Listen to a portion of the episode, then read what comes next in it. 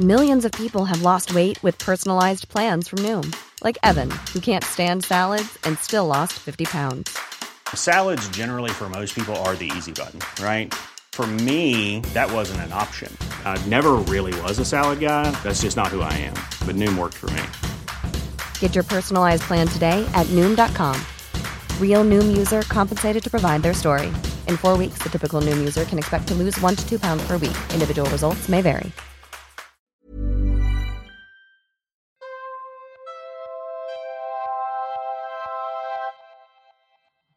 Hello, and welcome to the Mistholme Museum of Mystery, Morbidity, and Mortality.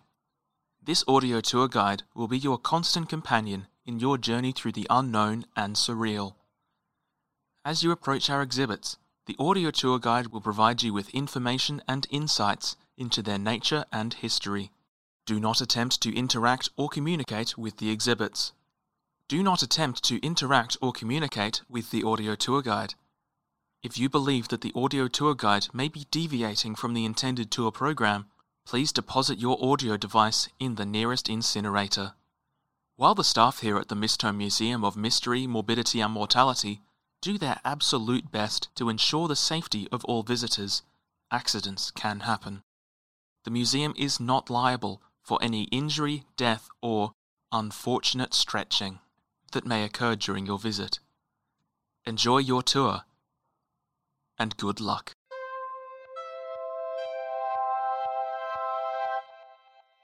Retrieval Expedition Report Alternatural Shelter 037 Glassway Traversal compiled by the audio tour guide accompanying the retrieval team codenamed Sky Whale. The glassway in Shelter 037 was selected for exploration due to anomalous reports from those who visited the other side during the lockdown. Whereas the majority of the locations where museum staff and patrons were sent during lockdown were outdoors, or at the very least appeared to be, quote, naturally occurring, unquote, the place on the other side of the 037 glassway appears to be indoors. This definition has been the subject of some debate, as the term indoors indicates that there is an outdoors, and despite extensive exploration, Sky Whale were unable to find any such thing. Also, unlike most expeditions, the surface on which the other side of the glassway formed was, actually, a mirror. A quite handsome full length mirror, ornate and yet tasteful, with a polished bronze frame. It sat in what appeared to be a bedroom, well appointed with a large bed and armoire, in a style that appeared similar to that of the Georgian era. Except it was all made out of concrete. The furniture, the floors, the roof, every single thing that the retrieval agents saw there, with the sole exception of the mirror that had brought them there, was made from pure concrete. All interconnected as if poured into a single, impossibly huge mould. There were even windows made from concrete, though for obvious reasons the view was less than stellar. As the team left that first room, they found that the rest of the place they had found themselves in was the same. From hallways to the doorways to all the furniture and amenities they saw while they explored, everything appeared to be a single interconnected sculpture of concrete. And there was plenty to see, although there were no light sources except the team's torches to see it all by. The team explored for days, leaving chalk marks at most intersections they found, leading back to the mirror in case they got lost. We never found an end to the corridors, nor did we see any notable repetition in the layout and contents of the rooms they found. Nor did we see a single living thing. As we wandered the endless, winding corridors, we saw no signs of life, although there was still a sense that this place was lived in. Concrete sheets on concrete beds left unmade, concrete food on concrete tables in a concrete kitchen left half eaten. It was as if this had been a normal place lived in by normal people until moments before the team arrived, and then they had vanished without a trace.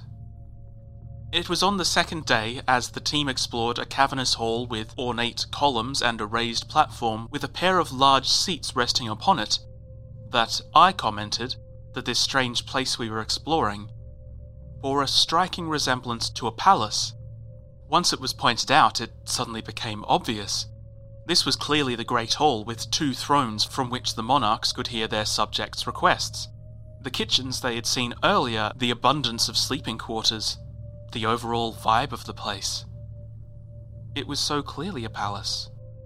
One member of Team Skywhale had actually been one of the people who'd sheltered there during the lockdown, and he was amazed that nobody had noticed it until now.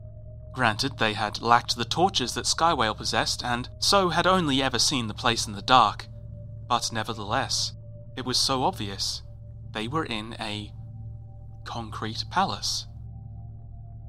The rest of Team Skywhale's sojourn beyond Glassway 037 was largely unremarkable, insofar as exploring a mysterious, endless world of concrete can be unremarkable.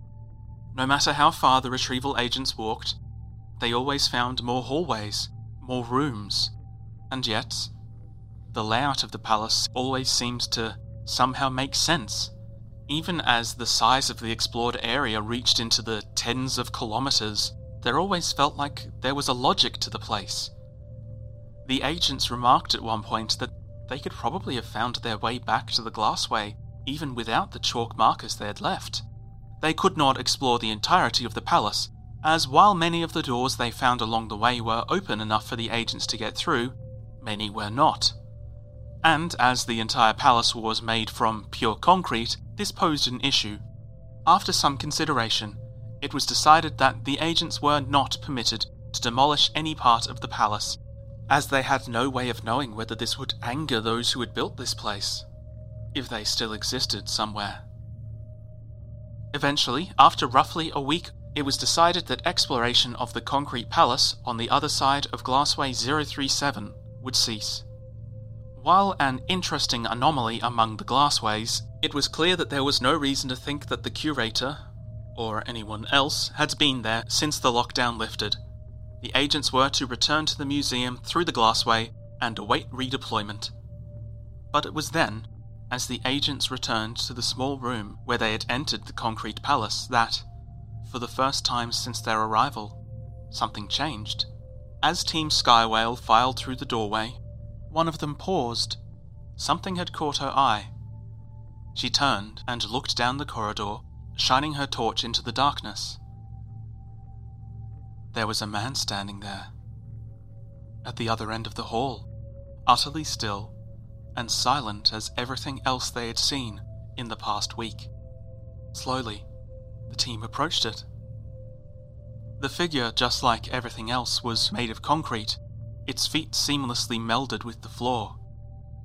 It was androgynous, effectively featureless, but for one thing the crown upon its head, which glittered with golden light as the team's torches shone on it. The figure stood there, still as a statue.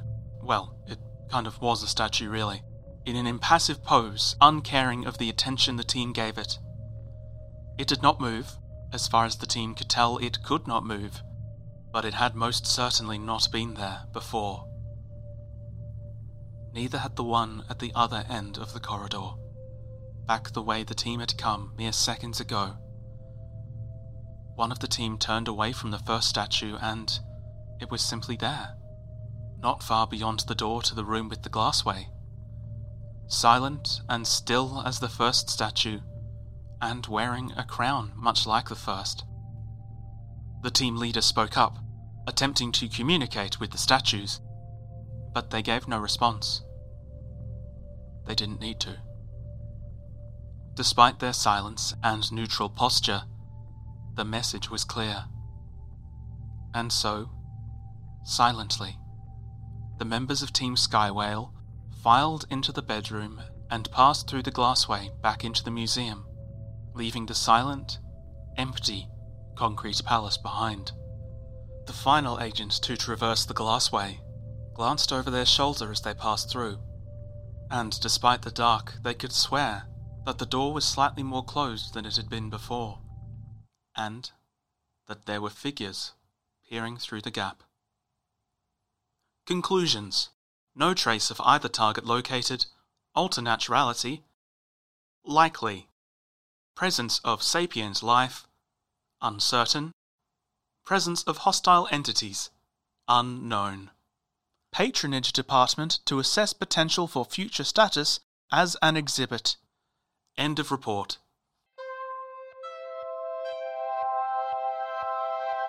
Here is a rare example of an interactive exhibit. On the wall before you are two windows.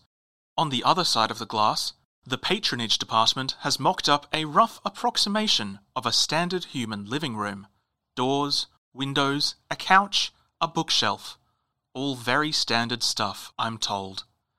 Looking through the window on the left, it would seem that there is nothing unusual about this room. But if you'll step up to the window on the right and take a look through it, you'll see that there is more to it than meets the eye. Through this window, you can see that, throughout the room, there are streams of coloured light that were not visible before. They flow in through the doorway, curving around partitions, past the furniture, and out through the high window near the ceiling. This energy is all around us at all times and has been identified and studied by a number of cultures throughout the world. However, it is usually invisible to the naked eye, and devices that allow one to see it are incredibly rare. This window was custom made for the museum by an expert on the subject, is not portable, and frequently breaks down. Restoration only just got it back up and running in the last few days, as the lack of maintenance during lockdown really did a number on it. It has long been believed that this energy affects the world around us in an incalculable number of ways, and that manipulating and guiding that energy can be the key to living a, quote, good life, unquote.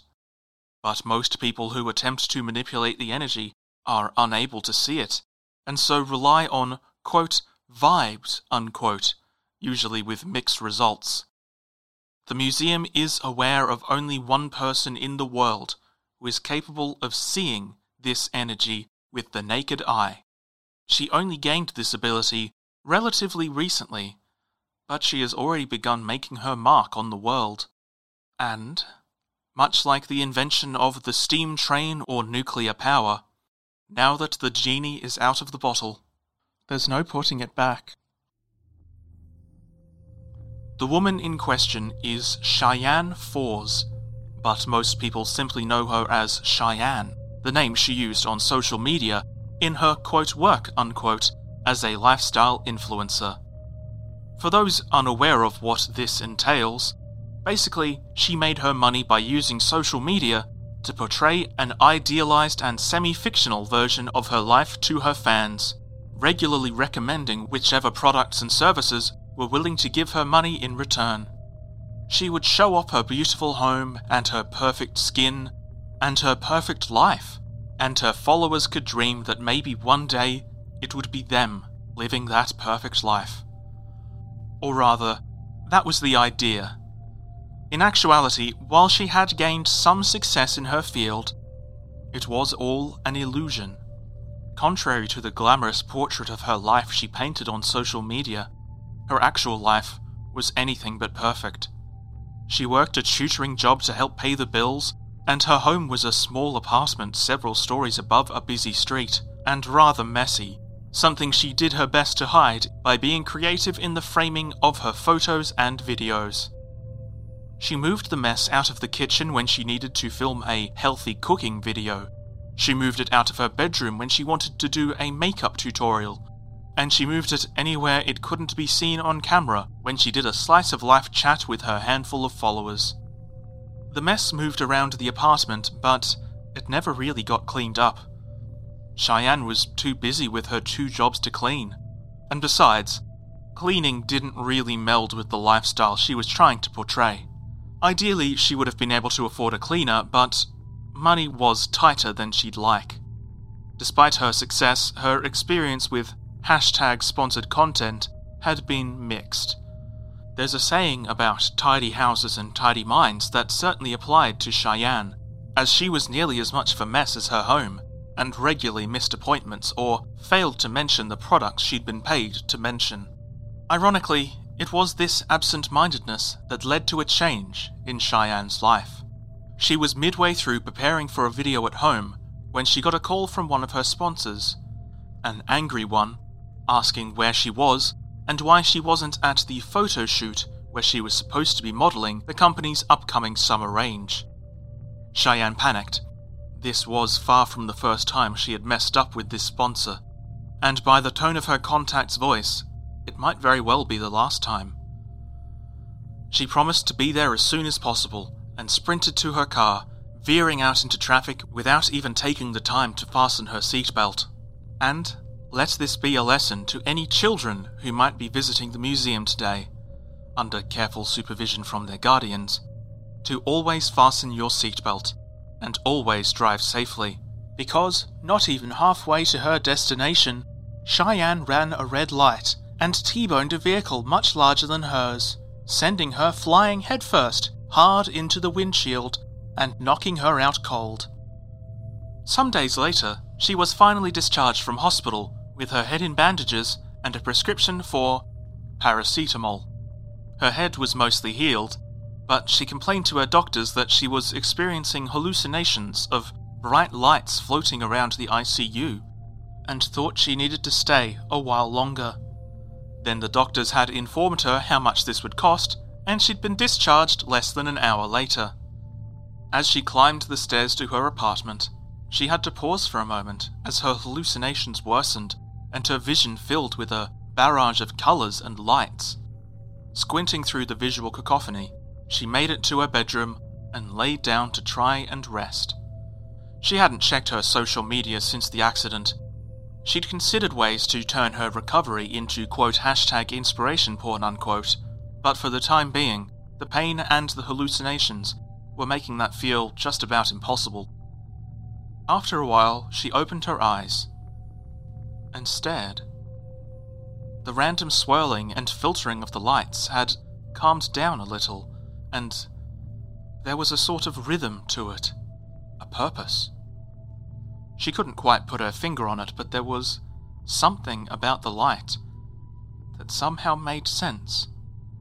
She wasn't sure if she was simply becoming delirious, but as she got out of bed and began following the paths of light throughout the apartment, the pain in Cheyenne's head was completely forgotten.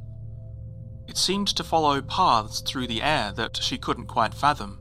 There was a sort of logic to it that felt just beyond the edge of her comprehension. She wandered about the space, adjusting curtains and opening doors, certain that this was just some trick of the light, but it was clearly distinct from the light of the evening sun. She noticed that it seemed to flow in through the door and out through the windows, but that on the way it collided with all the furniture and abandoned projects and other things she had left haphazardly scattered throughout the apartment. The shape and colour of the light seemed to shift as it came into contact with the mess, in a way that felt wrong to Cheyenne. It was as if the light was turning sour, like it was being twisted into something worse by the layout of her room.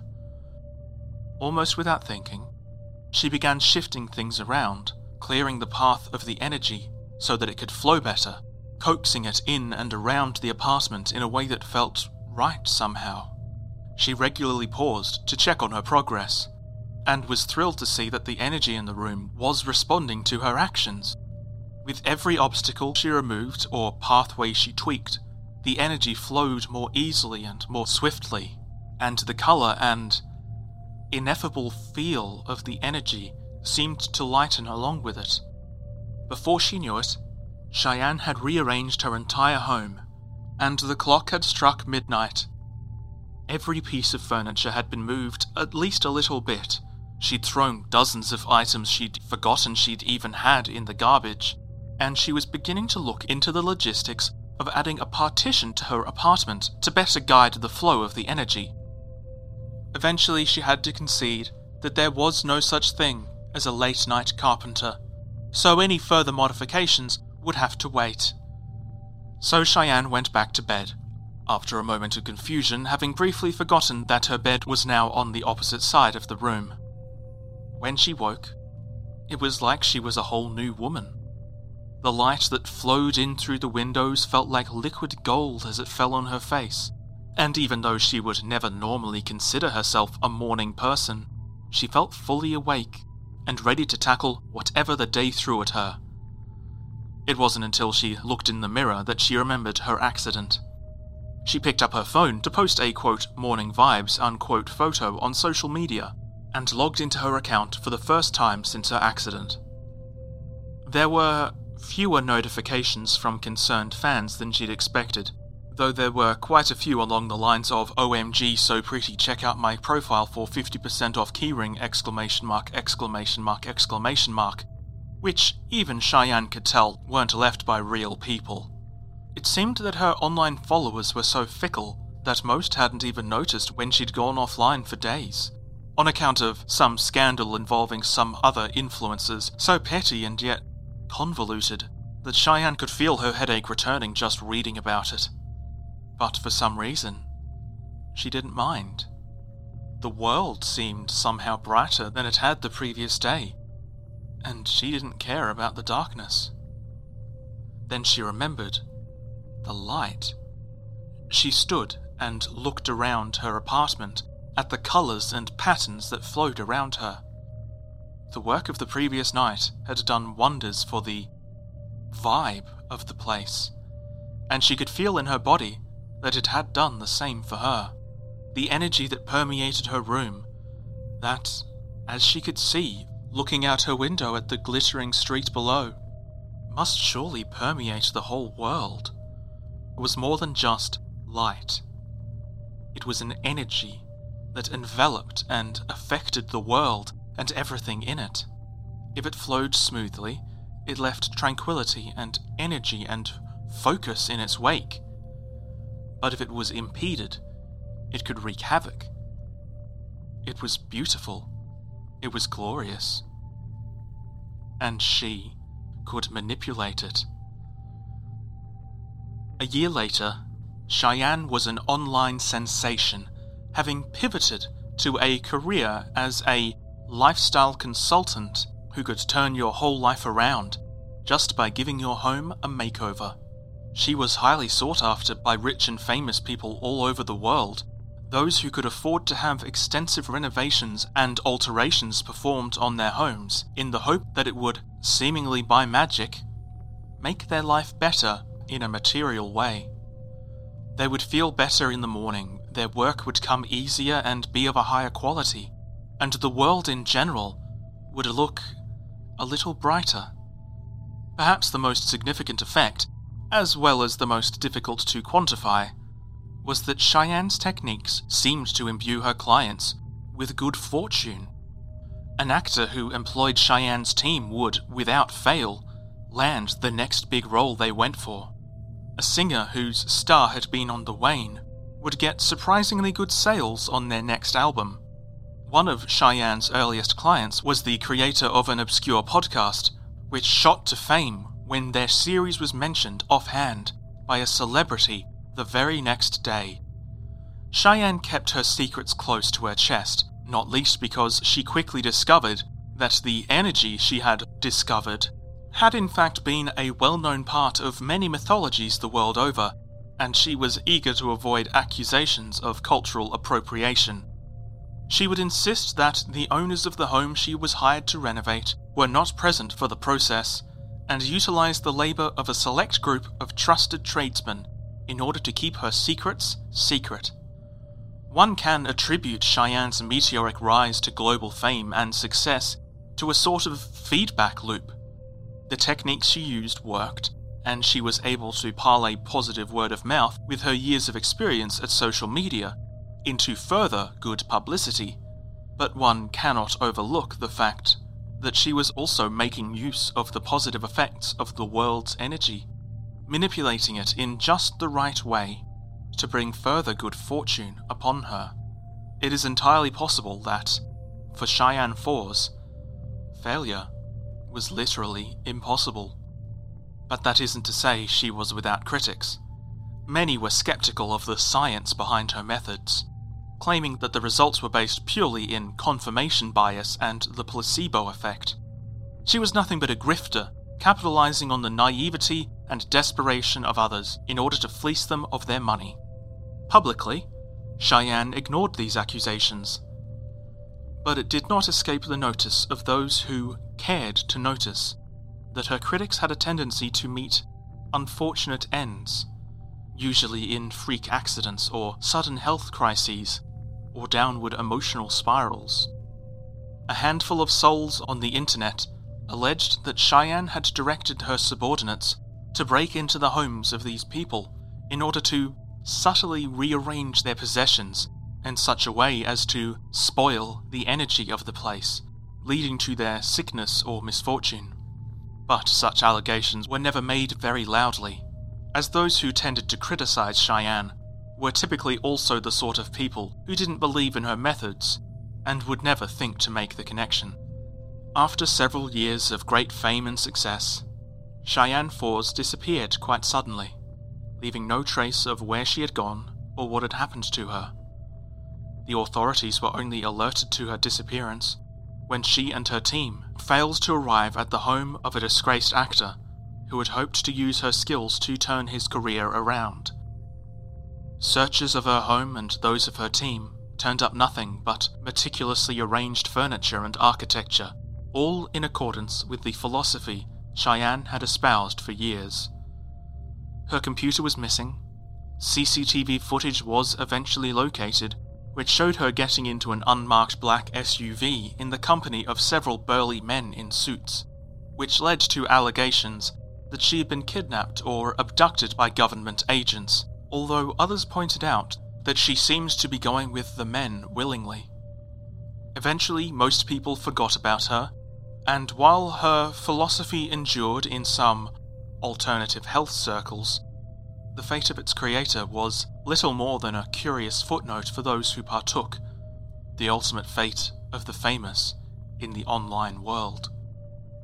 Some, however, continued to search for her, and one enduring theory, espoused by the denizens of some lonely conspiracy boards in the recesses of the internet, is that she disappeared because she received an offer she couldn't refuse to manipulate the world's energy on a truly unprecedented scale to previously unthought of effect. The CEO of an enormous multinational company, or the prince of a small but wealthy nation in the Middle East, or a shadowy secret society that pulled the strings of world governments the details changed depending on who was telling the story. But the most important part remained the same. Cheyenne Fours was in a secret location somewhere in the world, building a city. A city that would be designed from before the first foundations were even laid, to guide and enhance the flow of energy on an impossible scale. Nobody knows where the city is, or who is funding its construction, or what its ultimate purpose is. But one thing is for certain whenever its construction is complete, whoever controls it will wield more power than anyone else in history.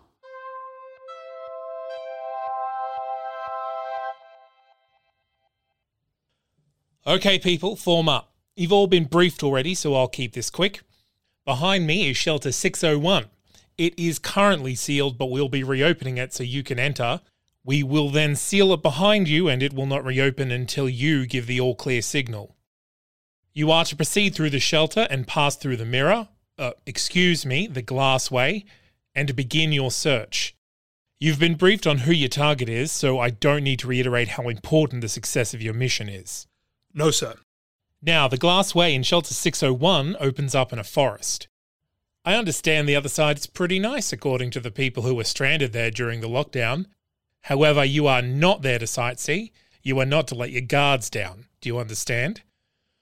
You'll be in a completely unknown environment on the other side, so all first contact protocols will be in place during this mission. That means, firstly, do not enter into any bargains with entities on the other side without first consulting me or another head of department it may well be the case that you'll meet friendlies on the other side that can help you look for the uh, that can help you. But bargains can be powerful things, and we want to make sure every precaution is taken. Next, No agreeing to riddle contests or other games of wit. I don't need to tell you how dangerous that can be. It cost me and I, it could cost you a lot more. Next, no true names. There are plenty of beings out there who can do whatever they want with you, or make you do whatever they want if they learn your name. None of you are to use the names of any person, alive or dead, on this mission or off. No exceptions. Your call signs for this mission are Eagle, Hawk, Falcon, Buzzard, Vulture. Got that? Good, I'm not repeating it. Your unit call sign will be Raptor, obviously. Eagle, your team leader. Yes, sir. Next. Yes, sir. Yada, yada, yada. You know all of these. Enough wasting time. Let's get on with it. One last thing. As noted in the briefing, we're trialing a new communication system at the moment. As we're unclear where, if anywhere, the locations on the other side of the glassways are, traditional radio communication is unreliable at best. So, during this mission, your primary point of contact with the museum will be via the audio tour guide. Hello. Yep, that's it. All right, Eagle, you have a copy downloaded already? Yes, sir. Good. It's a quirky little thing, but I think it might prove useful. As far as I understand it, the copy in your phone is the same as the copy in the mainframe, so anything you guys see, it sees, and the version here sees it too. I don't particularly understand the science, but if it works, it works. I'm here to help any way I can. All right, if there's anything else that comes up in the field, tell it to the guide, it'll tell us back here, and so on. The guide will be more than happy to explain it to you if there's any more questions. Stay safe out there, team.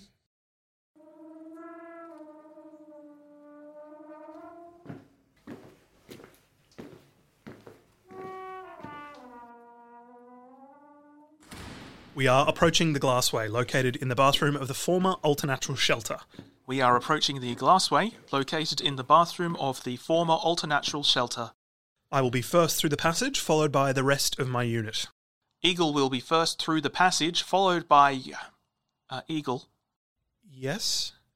How about we just uh, leave the monitoring stuff to me? I'll pass along anything that needs attention as it comes up, just to save on double handling, you know? I. Fine. Okay. Great. As you were. I am. Right. Eagle is climbing up onto the sink beneath the mirror. He's preparing himself to step through the glassway. And. We're through. That's a funny feeling. We are now in what appears to be a forest. Very tall trees all around. Uh, oh. The glassway appears to have formed in the reflective surface of some sap that's flowing from one of the trees. Uh, the trees are very tall. Difficult to judge from the ground, but some appear to be at least 50 meters tall. The ground is covered in what appears to be moss. The air is temperate, no signs of any animal life thus far. Oh, the rest of the team have made it through the glassway. Guide? Yes, Eagle. Only when necessary, thanks. Oh, okay. Sure thing. It's just. Well, saying things out loud is kind of how I remember things, you know? It helps me process the information. Well, we don't know what could be out here listening, so I'd, I'd appreciate it if you could keep it down. Oh, right. Only the highlights then. Sure. Only the highlights. Okay, people, let's stay frosty out here. First thing we need to do, find a spot for a base camp. See if we can get the lay of the land. Once we know what we're dealing with, we can start the search. Woo!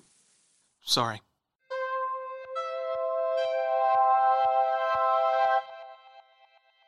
Thank you for visiting the Mistholme Museum of Mystery, Morbidity, and Mortality.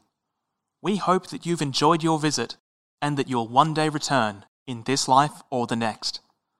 Please tell your friends about what a great time you had here, but don't tell them too much.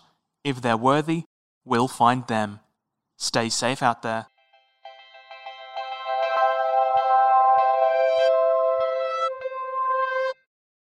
If you enjoyed the Mistholme Museum of Mystery, Morbidity, and Mortality, please consider supporting the show via Patreon at patreon.com slash domguilfoyle. You'll be helping to make sure the show keeps going, not just by supporting me, but also by giving money to go towards equipment, software, and hiring actors. Patrons of all tiers get access to an ad free feed and access to new episodes a week ahead of the main feed, and you'll also get access to some bonus content. Everyone who subscribes at $10 or higher will get to have their name read out at the end of the next episode that gets released. This episode's wonderful supporters are Mary Vicknair and Ollie. Thanks for listening, and as always, stay safe out there. The Mistholme Museum of Mystery, Morbidity, and Mortality is written, produced, and performed by Dom Guilfoyle with the help of That's Not Canon Productions. This series was produced on Aboriginal land and we recognise the strength, resilience, and enduring legacy of the Yagara and Turrbal people of this land. If you'd like more Mistholme, please subscribe and like the Facebook page, where more content is occasionally posted and where you can get in touch with us. The following is an advertisement that helps support the show's continued existence. If you'd like to support it more directly, visit that'snotcanon.com for more. Even when we're on a budget, we still deserve nice things. Quince is a place to scoop up stunning high-end goods for 50 to 80% less than similar brands. They have buttery soft cashmere sweaters starting at $50, luxurious Italian leather bags, and so much more. Plus, Quince only works with factories that use safe, ethical, and responsible manufacturing. Get the high-end goods you'll love without the high price tag with Quince. Go to quince.com/style for free shipping and 365-day returns. Information.